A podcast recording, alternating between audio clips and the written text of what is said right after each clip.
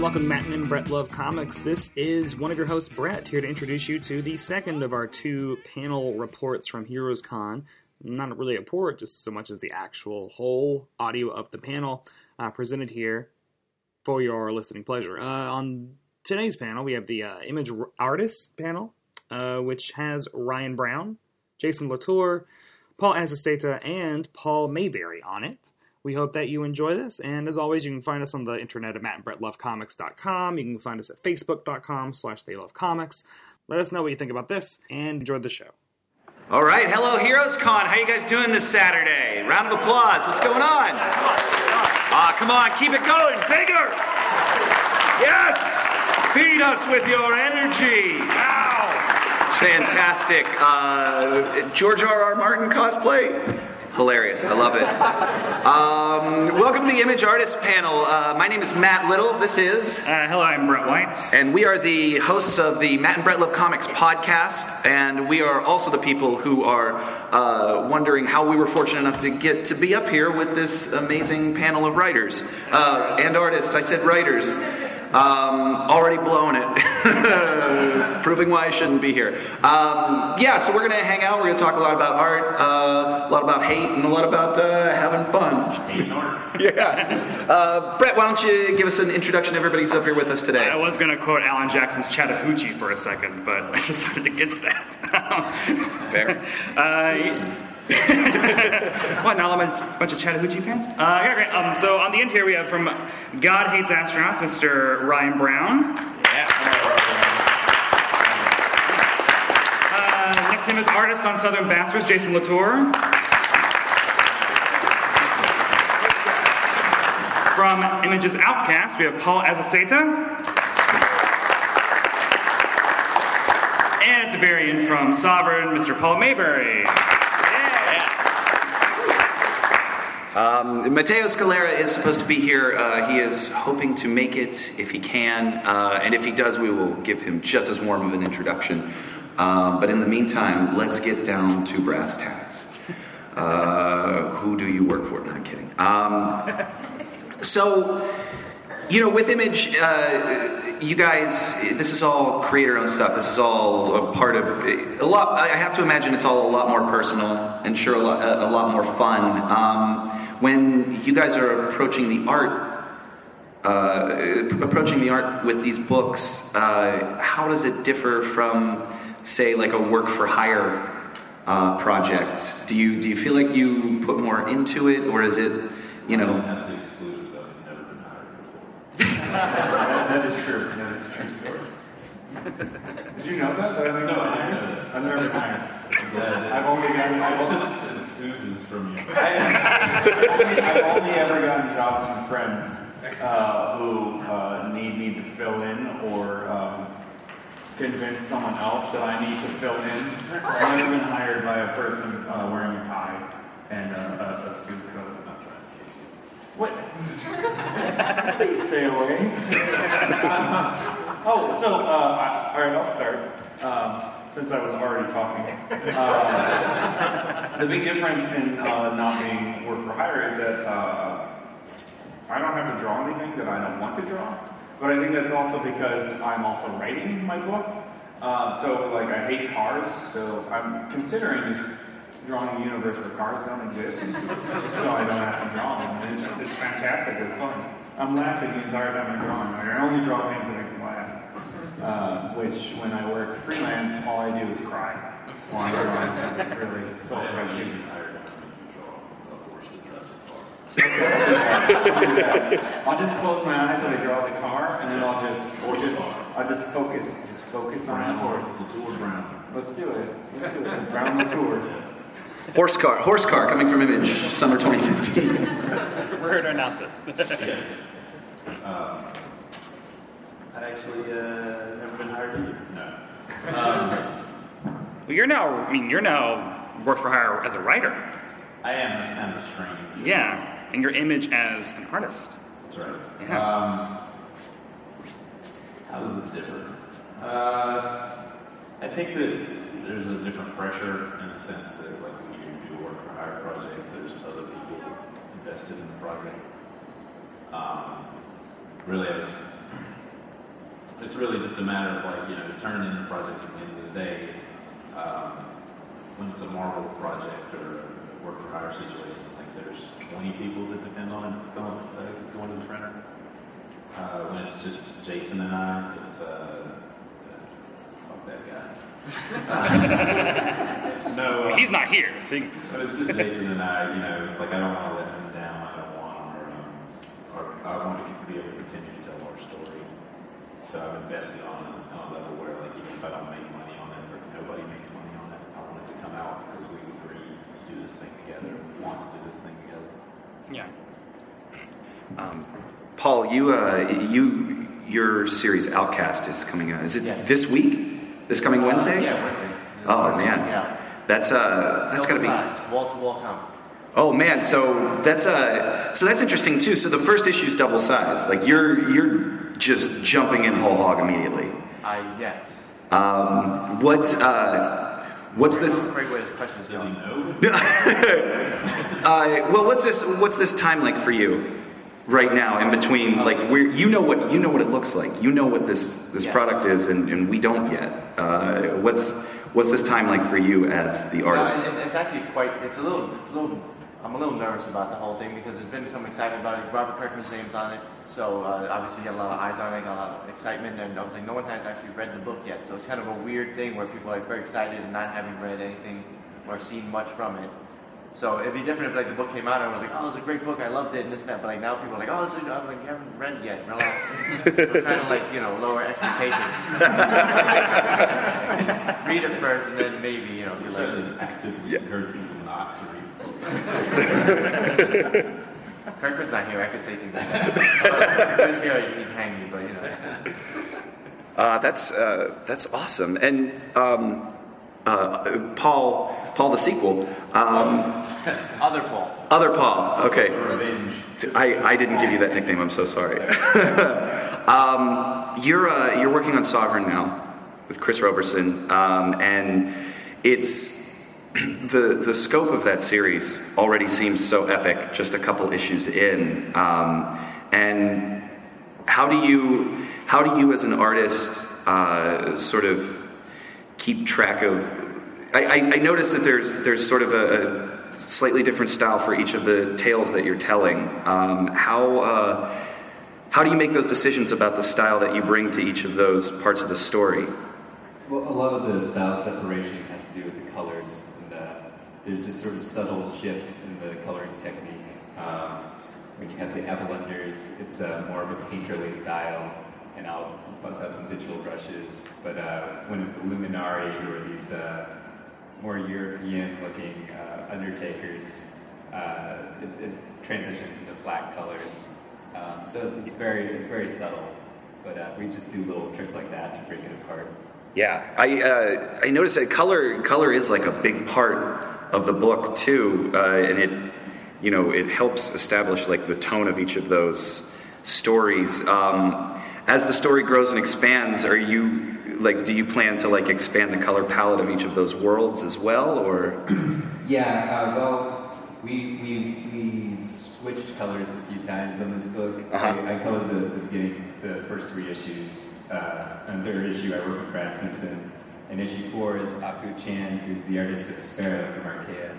Um, and every time I know someone's leaving the book or coming on the book, uh, since we work so ahead of schedule, I would go in and change my colors on the first few issues and add some of their techniques that I've seen from other books. Whereas Brad Simpson uses a lot of textures and lighting effects. So I went and reverse engineered it all and just, just to make it fit in anticipation for them being on the project. oh wow, that's really cool.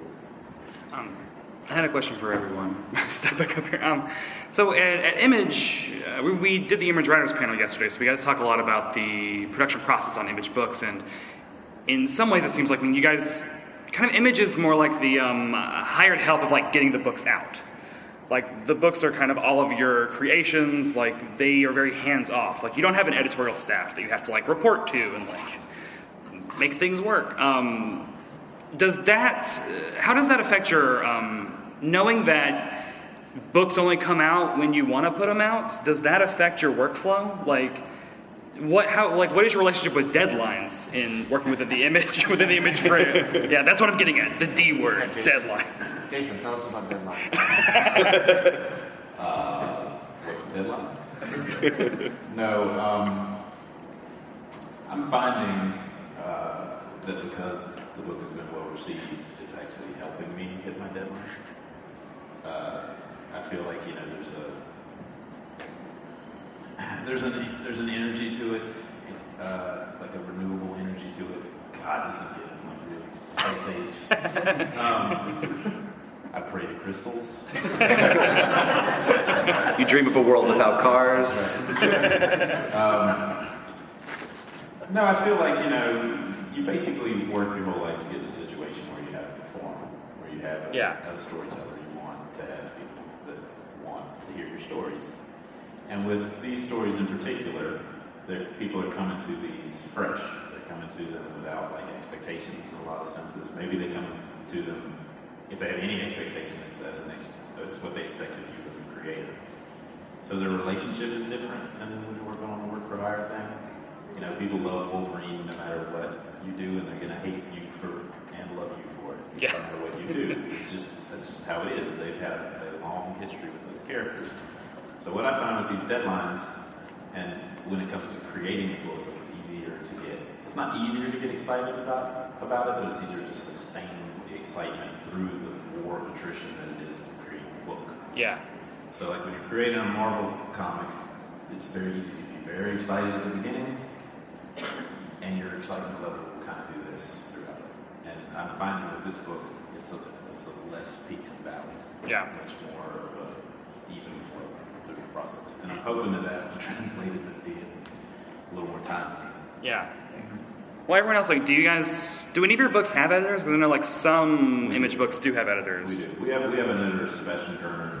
He uh, used to edit some really great books for Marvel. Uh, Max books. Worked with Jason Aaron on Punisher Max. Okay. Uh, and it's again like it's a we hire him to annoy me. I tell him that all the time. He's great at his job. He does a lot of. I mean, been invaluable to the process. But it is strange to realize at the end of the day that the editor works for you guys. Yeah. For us, um, it's probably more. I don't know. That's a whole other rabbit trail. I could go. Well, I mean, and, uh, first, Paul, Yes. I mean, you're working with Robert Kirkman. Yes, I, yeah, I mean, I mean, that, he's, I mean, he's kind of high up at Image. a little bit. he's a little bit high up at Image. He's- I mean, what done was. a few things. Yeah, he's done a couple of things. Um, I mean, what is it like working with that? Like, is there an added pressure to that just because Robert Kirkman is involved? Like, do you feel that? Does that spur you on at all? Um, I, I actually don't. I, I put a lot of pressure on myself to be uh, what, what I want out of my art, what I want out of my career, and stuff like that. So I don't usually feel pressure, outside pressure like that, whether it's working with Kirkman or working on uh, Spider-Man, X-Men, some high-profile book or anything. Yeah. That doesn't necessarily bother me because I already put a lot of stuff on me, and I just go. I, might, I want my work to be the best it can be, and all that, all the other stuff that comes with it. So I, I usually don't feel that kind of pressure. And it's a lot of fun. I've, I've actually known Kirkman for a while, even though we don't weren't very personal or whatever. But I've known him for a while, so- so it's, it's weird to see him actually be like Mr. Successful guy going around, and people actually want to talk to him and stuff like that too. So Mr. it's- Hollywood. I, I don't look at him exactly that way yeah. and stuff, and it's been fun. And, and also, he also likes to break my balls all the time. He's kind of a jerk, so.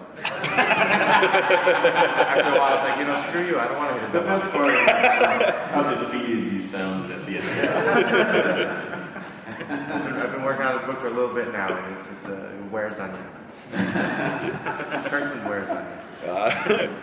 Um, so, uh, I'd like to talk a little bit, like, about uh, about your art styles too. And, and Paul, uh, you had started uh, Paul the First. And then we'll, we'll work our we'll work our way around. Hopes. Uh, are you allowed to be seen in public without your hats? The. Uh, Yeah, yeah. Uh, Paul Bull. Yeah, Paul. I'm bastard. You're, I am so sorry. I've seen what goes on in your book. I am so sorry. um, Can't even expect you to pronounce words. uh, but uh, Paul the First, you um, you had uh, one of your earlier works at Image, uh, Grounded. Uh-huh. Um, your uh, it was a great book. Your your style was uh, has evolved from there. Terrible. Um, so, well, let's talk about that. Like the evolution of your style. What um, you started with a very distinct style. It's it's uh, different. There, I think it's all fantastic. What? Um, how does that evolve? Like, what? What do you? Is it is it discovering more about yourself, more about more influences? Yes, uh, there's, there's a discover yourself joke there somewhere. I don't know. but I'll skip over that. Um, that was a joke. Yeah. but uh, uh, no, yeah, yeah, I mean, it's, uh, it's a, uh, I think every artist goes through an evolution of, of stuff throughout the years and. You just learn more, you experience more, you you uh, you know, you get basically basically all practice. I mean, like uh, somebody has said that comic book industry is interesting with artists where you get to see them kind of practice their craft in front of you rather than where other things like it's like a lot of behind the scenes stuff and then they bring out like the when once they hone it they bring it out to the public kind of like we work on such a monthly schedule and for many years where you can actually see artists evolve in that way. It's a very interesting thing. Um, but a lot of it's just like uh, you know my taste has been pretty similar, but you know taste change and things I want out of myself change and uh, like I said, I just get better. I get you know the more pages I do, the better I get and all that stuff. So things evolve that way. I remember like Ungrounded, uh, the things I wanted out of that book uh, visually and and stuff like that are not necessarily the same thing I go for now, uh, or maybe things that I've just kind of like done enough where I can kind of get that anyway. So now I'm working on other things, uh, working on like you know like lately I've been working on just uh, how to kind of get a cleaner look without losing some of the rough stuff that I like. So you know, so like it's like I get it's like it becomes more of a, a subtle or, or, or minor tweaking of things like that, rather than where in the beginning maybe there was like big shifts of like I, you know trying to figure out what exactly my art is going to be and stuff like that too. So it's just a fun evolution, I guess. Cool. That makes sense. That makes sense. Totally. Um, and uh, Paul the Maybury. What, what, what were you saying? Ryan, Ryan. I'm sorry, I'm sorry. Paul, uh, Paul the Maybury. Uh, what I Well, you, you know, I am actually Paul Maybury the third, so you can call me Paul three if you need to. Paul three. I like it. The trilogy complete. Yes. There's no call to. Yeah, I'll, No. I'll take Paul too. Great. I'm a Paul. Guys, we are nailing it today. Round of applause for all these jokes, please. Uh, Paul, your style. What I like about your style too is it's very. Um, uh, I get. I get a bit of like. Uh, uh, Hergé, uh, Hergé, uh, the guy that did Tintin. I sound like uh, talking about not pronouncing words. I don't, don't look at me. Did you say hair shape? hair shape, yes, Hair shape. Okay. yes. Uh, That is correct. that weird shape of hair that did Tintin for years. Um, like, it, I, I get a lot of that, and, and you have this uh, uh, clean but very like detailed and gritty style with that. Um, what? How did you? How did you get to that uh, to that point with your art? Um, well, I mean, I'm a, I'm a self-taught artist. No Um, way. I so when I started out, I sort of made a deal with myself that I would start simple. So my first book, uh, Aqua Leung, I'm a, I, I read more manga than American comics. So I, I tried to think about it. Well, you know, Tezuka evolved, and you could do a simple project, and by the time I was done, I mean, I would sort of know what I was doing. So the Aqua Leung is a lot more cartoony in comparison to my, my work now on Catalyst Comix or Sovereign.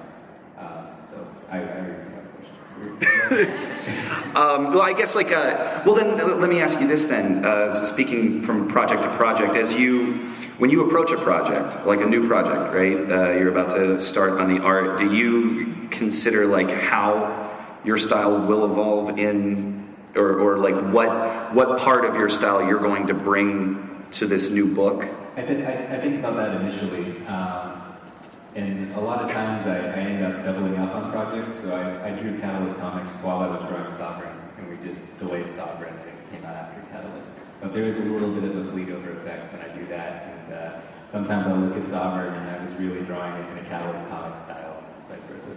Yeah. Oh wow, that's that's really interesting. I didn't. I don't know. I'm no I'm no artist, so anytime I hear anything like that, I'm like that is the. I'm blown away. Uh, Um, I wanted to ask Brian about um, doing a comedic book, like doing a humorous book and writing and drawing it. Oh man. how do you like as a writer and artist? What is your goal with like? I mean, like comedic timing and like live action comedy. Like timing is so important. Mm-hmm. And in comic books, you are working, you know, in a fixed. You know, you're working on a printed page. Like you're not, you like you're not controlling how long a joke lasts or like how Oh, long a you punchline. are, though. That's- Yeah, yeah. So like, how do you how do you translate that from like telling an actor like wait a beat? How do you translate that to the printed page? Um, well, if you would if you would ask Jason Latour, he will be the first to tell you that I'm not funny at all. uh, but uh, in in comics, you can really control um, the pacing of a joke, uh, the beats of a joke, uh, you know, the, the way that a joke is read, uh, depending on how much information you give someone.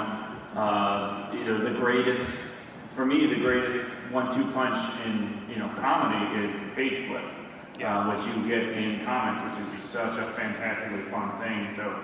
I, I design all of my pages thinking about first and last panel and what I gain in the panel transition, um, and, and how it can be funny. I mean, you, you can you can slow down, uh, you know, how people read your book. You can speed up how they read your book based on what kind of information you put in the panels, how many panels you put in there, how much dialogue you put in there, the type of drawing that you're doing. Uh, also affects the way that people are flowing through um, reading your comic. So then, in that sense, like I just comedy is so naturally easy in comics. I think, uh, and it just um, it's like a really strange thing that it's it's kind of gone in the, the bulk of comics at this point. Um, so I regularly curse uh, Frank Miller. Uh, and, and, uh, for ruining comics for everybody uh, and making them not funny. Um, but uh, yeah, so like for me, it's uh, it's it, the hardest part with doing comedy in comics is that by the time that I have written it, drawn it, lettered it, that I can't see it's funny anymore, and that's a really big problem. So I, you know, I again like I'm, I'm writing and drawing my own book, and I have no editor. So uh, my editors are my peers and the people that I send the book out to, and test it on and see if this works. Uh, and while I'm, you know, because I'm writing and drawing it, I'm making changes all the time. Uh, and my, my original art pages look like crap um, because I am covering things up and adding more panels in when I've already outlined all my panel borders and um, because just trying to get the rhythm of the joke right and, and you know the, the play between the two characters in the scene or whatever is going on um, is tough to keep it fresh in my mind when I'm working so hard on the art and spending so many hours on the page. Um, but that's the hardest part. Other than that, comedy and comics is super easy. And uh, one thing that I, I love too, this week's issue of Manhattan Projects, you have uh, I, such a clever idea for promotion too. You have a short strip promoting uh, the next round of God Hates Astronauts, and it's hilarious too. Oh, thanks. Um, that's how did how did you come up with the concept to sort of promote the book in that way? Uh, you know, Jonathan Hickman, who writes Manhattan Projects, has been um, super, super great, super supportive for um, getting my book at Image and helping me figure out how to create a book and, and run a book and do every aspect of it. Um, and he discovered me by Nick Pitarra forced, again, never having been hired for anything, Nick Pitarra forced me onto Manhattan Projects. Uh, and it was great when I first got that job. Nick told me, he said, um, I forced Hickman to hire you. Well, I guess I got hired. I forced Hickman to hire you, but he told me that if you screw up, I can never make a single other decision on this book for as long as the book lasts. So that's the first thing he told me when I started working on that book. um, and uh, but basically, Jonathan has is, uh, been really, really supportive uh, in making God Hates Astronauts a success. Uh, and he has he doesn't ever run any ads in uh, Manhattan projects, uh, but he did specifically for God Hates Astronauts because he believes in the book so much. So it was extremely flattering. He gave me five pages to play with. Uh, so I did, you know, like a, a Hostess Twinkie style little uh, comic advertisement uh, of original stuff um, that's in Manhattan projects. Um, I'm gonna uh, Jason with uh, Southern Bastards. Um, you live in you, you live around here? Yeah. Yeah. Yeah.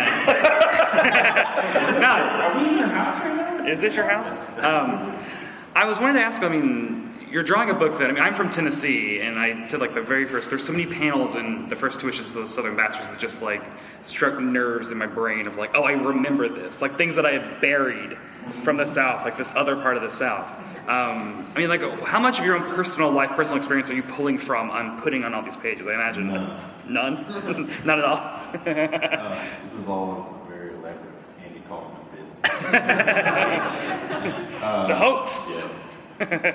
uh, I don't know. It's a very hard question to answer in the sense that, like, um, objectively, the only objectivity I have on the project is that it's a genre project. Yeah. So, like, my, my firm belief is that genre projects are a great vehicle for doing personal stories because you can tear apart uh, your own experiences and repurpose them into other characters and possibly see things in a new light. Yeah. So there's a lot of that going on.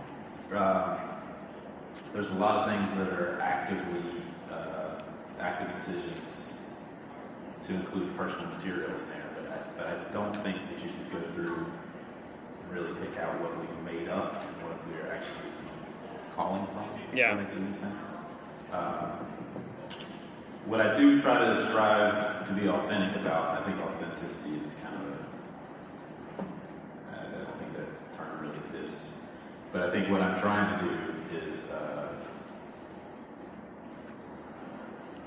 is recreate an atmosphere that and a feeling that I have had about living here that is probably not that I probably don't even have anymore. Yeah. It's very I wouldn't call it romantic and I wouldn't call it nostalgic, but there's something about the fact that your memories are places that only exist to you, and if you're capable of sort of like finding a common ground to communicate that, that's what I think people call authenticity.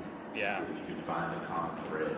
And I think genre helps you find that common thread so you can hang uh, individual experience on it. Uh, I want to I want to ask one more question, and then I think we'll open it up to questions from the audience. Uh, and this is this is an open question to all of you guys. Um, did you did you all start as uh, like analog artists, like pencil to paper, and then did you transit? Do you transition to digital, um, or how much how much of like the sort of newer digital processes have do you adopt or have you adopted in your uh, in your work, and how does it affect how you approach a project?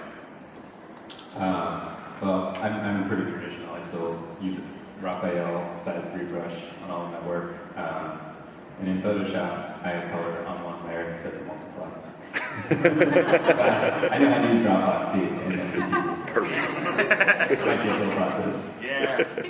Awesome. Yeah, I, I mean, I, I love actually having working on something uh, in physically, not just digitally. I actually hate drawing on a computer. I hate doing all stuff like that. But uh, I have incorporated because of mostly because of the coloring process and being digital and, and all the other stuff. And like, uh, so I've done some like uh, I, I, I look at them like color guides is what I started doing, adding that kind of stuff, and like maybe uh, drawing a couple things digitally in the backgrounds or this and that and that kind of stuff, just kind of make it feel like something. Because I always felt like my in the evolution of my art, as we were talking about earlier, um, a lot of my stuff I felt like was a black and white drawing that you had like put color on, which was sometimes like fought against each other. So this is a way of me trying to incorporate uh, the color into into when I'm drawing. Uh, and, and making it something that was made for color rather than just something like a, like I said, like a black and white, pic- you know. So like, so I've done like a little bit, but I actually like don't really care for like drawing digitally or anything. So I'm very traditional. I love getting my hand, my hands are full ink now, and uh, you know, and all that stuff. I, I make a mess, and that's the fun part. Um, I'm philosophically, probably 50-50. Uh, executionally, like, I can't really break that down. Um, I was basically started, the question was where did we start, right? So I started by coming to Heroes Con and basically reverse engineering how to be a comic book artist by meeting every comic book artist at the show. So I would take my portfolio around and hand it to every artist, starting from the time I was like 14, 13, 14 years old. Um, and So over the course from about 14 to 22 years old, I basically would just bring my analog giant, you know, traditional comics pages around. And I think at a certain point, um, I started messing with digital as a means of delivery and as a means of um, breaking away from. Over the course of talking to guys that are more traditional artists, because all these guys that I would talk to I would show my portfolios over the years, they were obviously traditional because nobody really did digital at that time. And we're starting to transition into being of being of my age, where like the internet was coming into existence, and it seemed like you know the internet was going to be an avenue for uh, comics. I just felt like you know I should probably be aware of where things are heading, so I started to experiment with that sort of stuff. And I think as a result of that, like I, as a result of having experiences with traditional analog artists like my entire life, I felt like I need to be prepared for where the marketplace is going and where the production methods are going, so that by the time I get there, I'll probably be a little more at ease with you know the changing world. Because you would always talk to like guys, and you hear all these horror stories about guys who only use one brush, and so they want to they buy a warehouse full of brushes so that like you know God forbid one day that they can't find them anymore. You know? I always wondered like what the hell happens if the, the warehouse burns down. so I started to prepare myself philosophically for the idea that like my drawings should be, be uh, not about the tools I use. Should be about my approach to the story that I'm trying to tell. So I try not to limit myself to one way or the other. There's a lot of great things that you foundationally need to know how to do with just paper and pencil, because that's ultimately like where it starts. Um, but a lot of the processes we use to this day that we consider like art standards, comics, were born out of the necessity of production. Um, and that's not to like throw those things under the bus and say that those things don't have validity and value and teach you how to do things like compress your ideas. Uh, just the fact that you use black and white to tell a story traditionally, and you're narrowed down to basically, you know, very limited. We what we consider rendering with ink is actually a very limited amount of rendering. It's a very, it's a compressed fault. It's a compressed facility uh, technique, and that is a very essential mode of thought when you're dealing with comic books that are always a very limited uh, production. Like that, you, you always have 20 to 22 pages. They're always on a timeline. You're basically always in a pressure cooker. Whereas, like with other forms of media, like those things live in the moment, like music or film, you can actually reshoot things. There's a whole, you can actually, you know, you practice plays. There's a whole different life to other art forms, whereas our art form always sort of condensing down to a diamond. so, like with digital stuff, I think we're in a weird phase where digital art like allows you to do almost anything. But you have to be aware that you just because you can do anything, you can't, you shouldn't do everything. wow. I don't know where I went with that. I'm going to prove that on my statement rainbows. Well, I think they tried to do Rainbow gradients, man. Well, it's interesting that we're on an image panel because I think Image did try to do everything in the 90s. Oh, yeah. A yeah. lot of them really frankly, should have looked at comic books because Rub the blood. Blood strike number one. Oh, yeah, because people basically found a computer and went like, oh wow, I can make that look sparkly. Lens with a flare. touch of color." Lens flare. Yeah. All right, I'm, I'm going to talk now. Okay. No, Uh, I'm a I'm a firm believer that uh, whatever tools you use that you're comfortable with, then those are the tools you should use. Uh, all the time, people um, trying to break into comics, trying to be comics artists, they're just constantly looking for some sort of tool or some sort of method that will make them so much better. The only Um, one that works is that Bill Cosby pen that he used to use. mhm. Picture Yeah, pages. there's like four people that.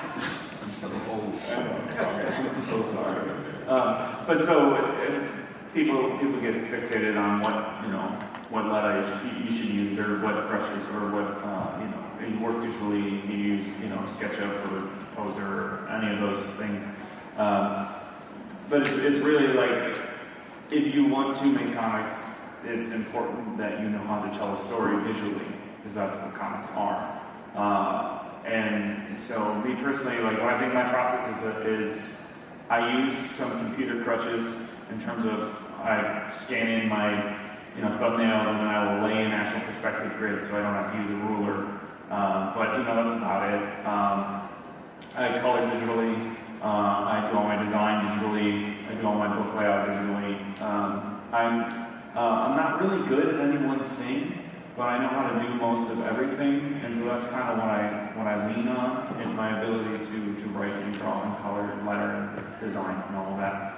Um, so it's a mix of digital and it's a mix of traditional, um, and it's just what I've become comfortable with over time.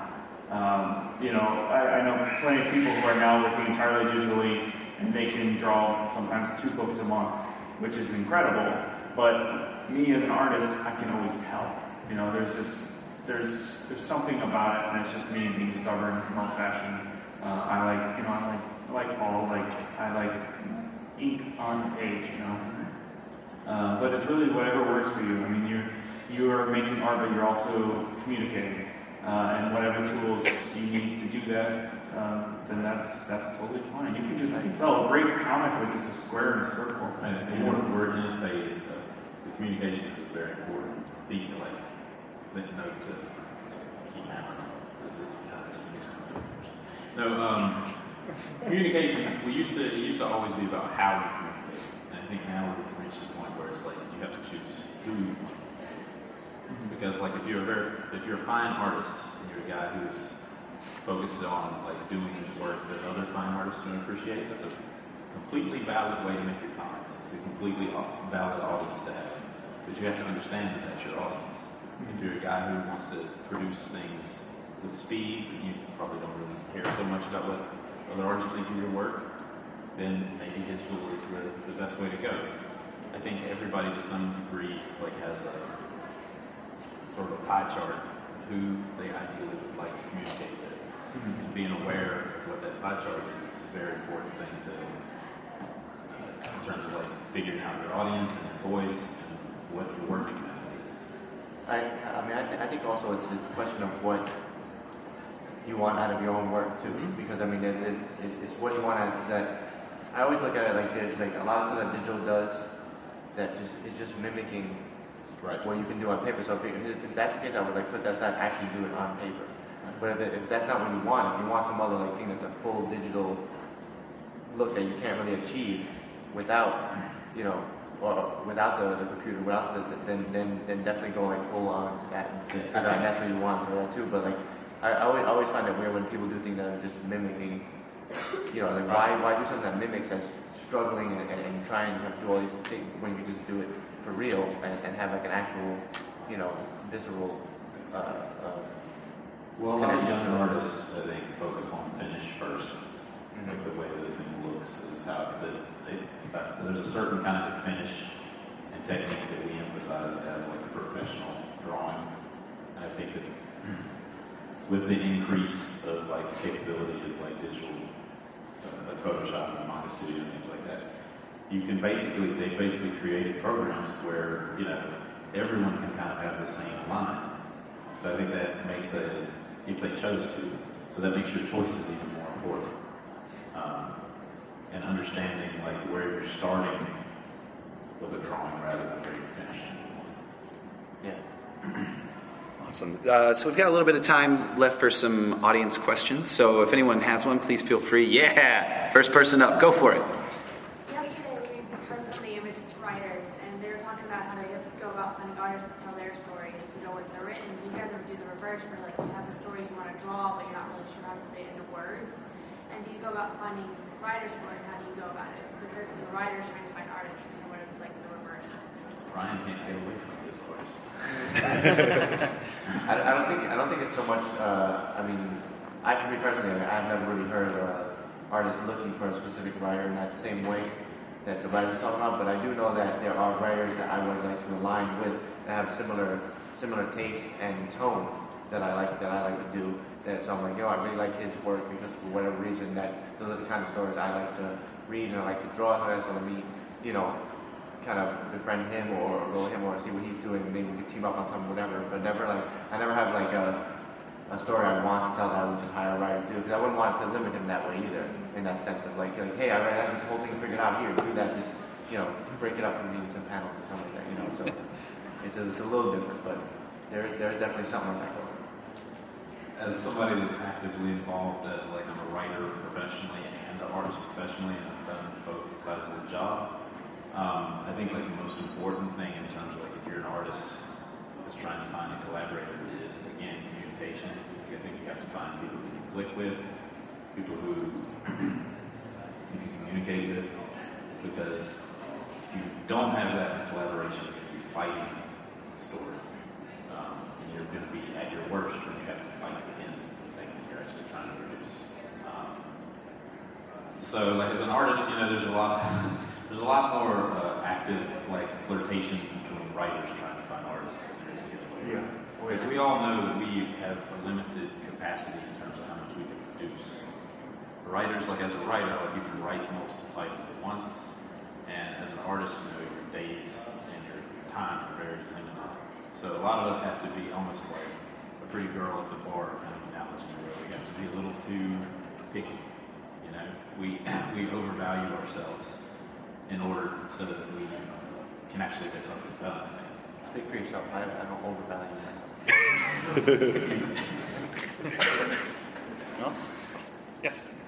Um, as storytellers, when you grew up, were there any storytellers in movies, comics, any form of media that you feel had a huge influence on their styles? Yeah, definitely. Uh, the Coen Brothers, for me, most most everything I do is um, based on their visual storytelling. Uh, for me, the, masters of comedy, masters of time, masters of suspense. Uh, to me, uh, that that is, a, absolutely my biggest influence as a comic maker. Uh, and most people ask me what my big comic book influences are, but it's mainly movies. Movies is where most of that comes from for me. I now want to kill myself because I have something in common with you. How do you think I feel? Uh, Paul and Paul, what about you guys? No, you first. Go backwards. Um, I mean, I, again, I, I think I said I don't read a lot of American comics, but I, I found a lot of I found a lot of inspiration ear- early manga that I got. Like I had this this one book when I was younger called What's Michael, and it's sort of The one about the cat? Yeah, yeah. It's just about a cat, or it's, it's about the same cat in different scenarios.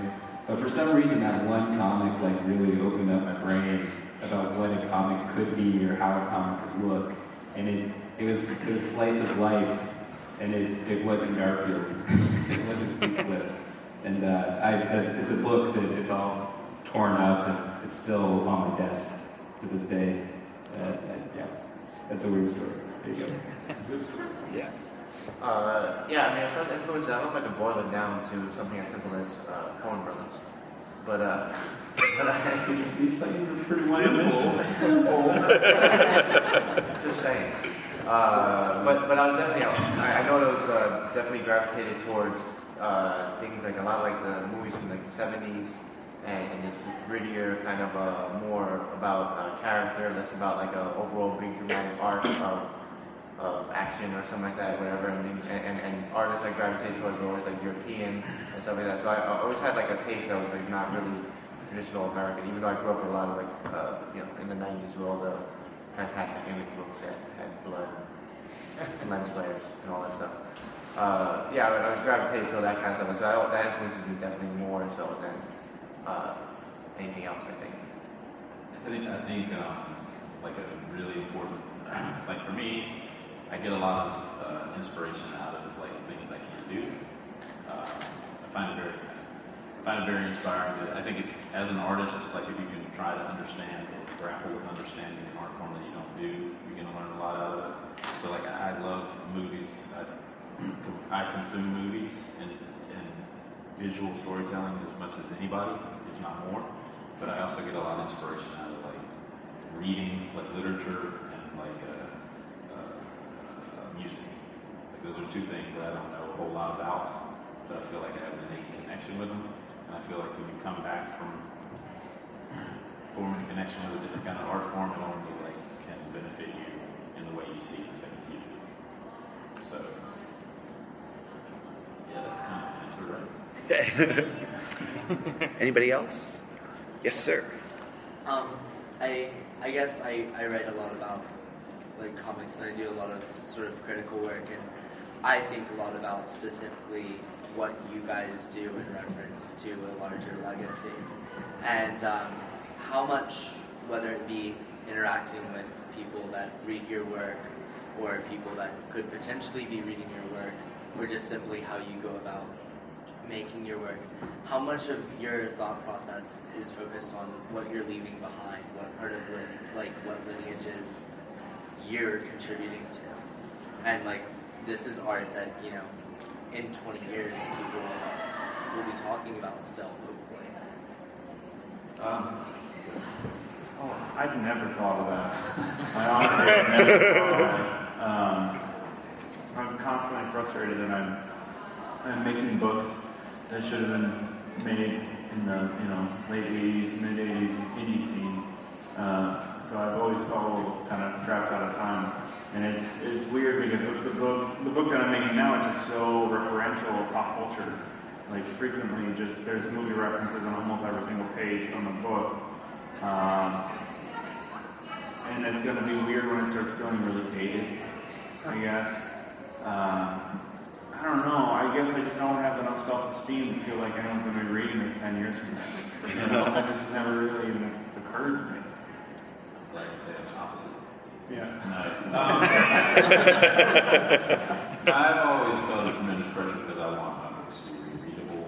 It's not necessarily about legacy as it is like I want the experience to not be disposable. I do think that it can be constrictive, like to think about your life as like a bookshelf. Yeah. You know, like I've never wanted to think about my work as the greatest hits. Like I'm clearly like trying to be selective, but I'm only trying to be selective in the sense that I want the things I do to matter to my time. I want to be representative of like who I am in that moment. Because you're only going to live one time. It's a spoiler. What? What? Spoiler, you're only going to live once. And, uh, you know, all your corny jokes and all the shit that you leave behind on Twitter and Facebook and all that kind of stuff, people will make themselves sick in the face worrying about the fact that somebody one day is going to dig that stuff up. What does it matter if dead? so basically, there's freedom in the idea that you only go around once. There's freedom in the idea that everything that you do next should be representative of like what you want to do in that moment and that you're building towards getting to do it and to continue to do it in your life.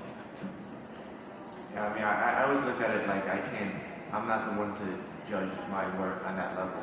Of like whether it's going to last. Or whether people are going to re- really, uh, really reread it in 10 years, whether I care about it or anything like that. Like, so I just try to do what I can to the best of my ability at that time, and I'm always trying to work towards uh, something that, that can I can consider great and what, what I, and as far as my standard, like I said earlier, I put a lot of pressure on myself as to what I want to do, and uh, and so so uh, I I want to create great work and I want to do stuff, but as far as like whether people are gonna care about it even when it comes out, I can't control that, so I just never really look at it in that sense.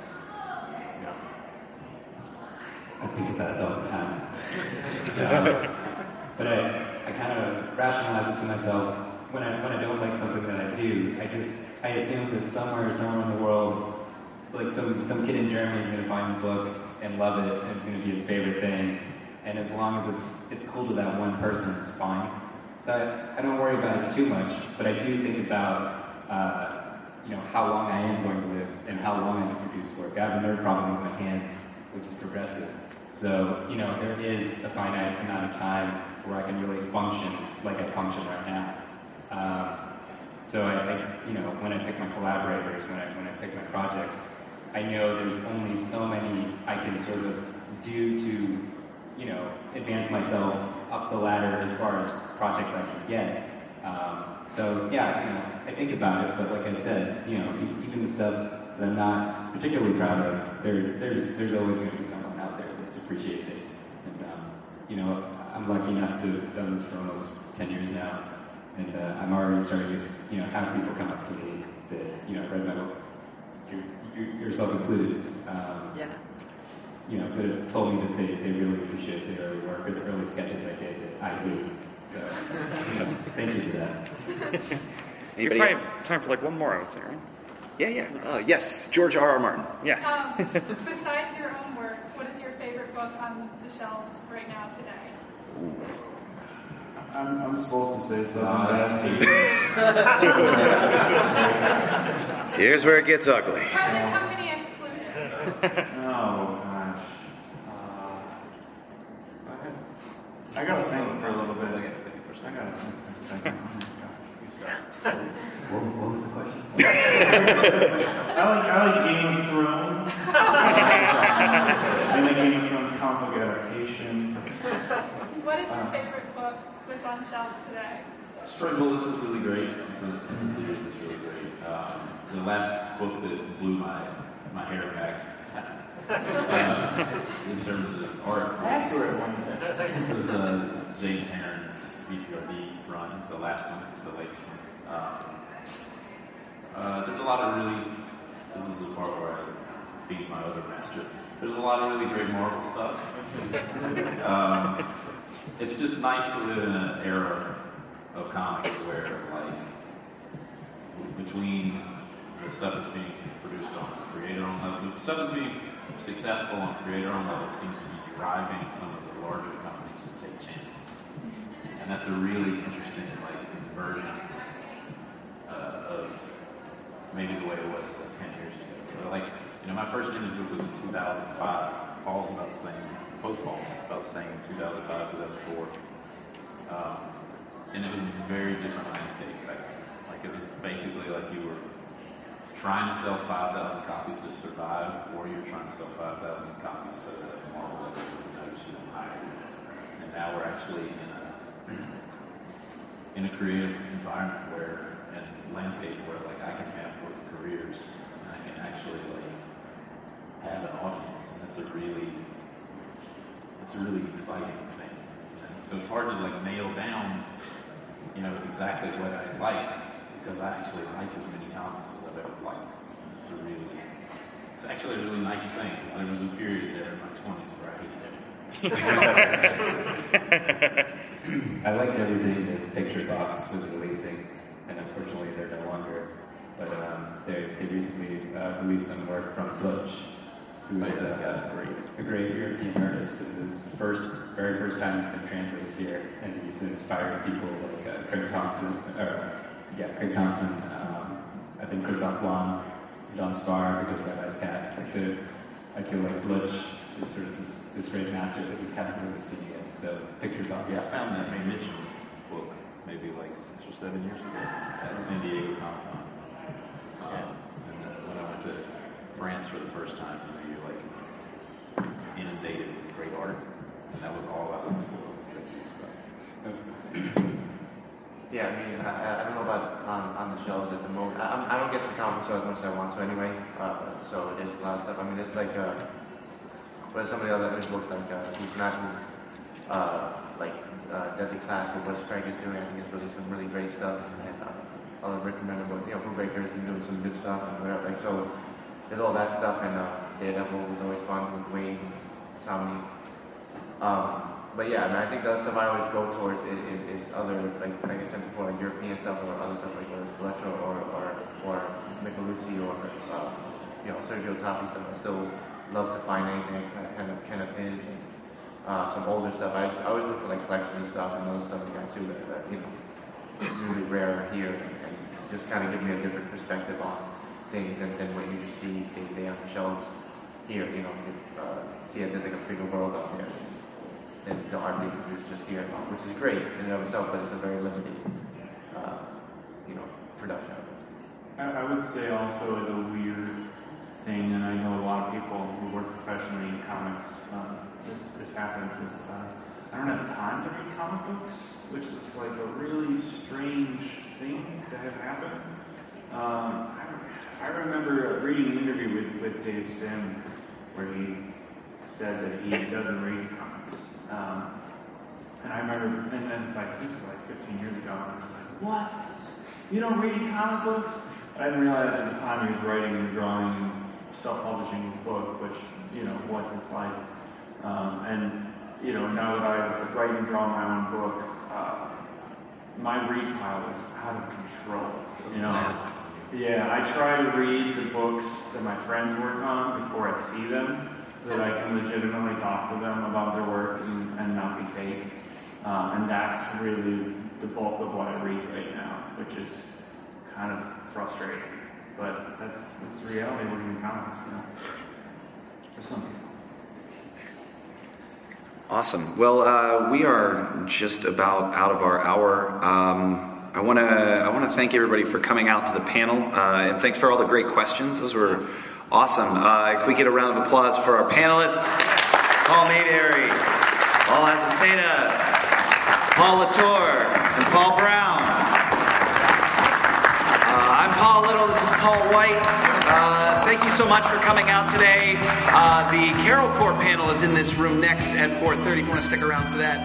Otherwise, uh, thank you so much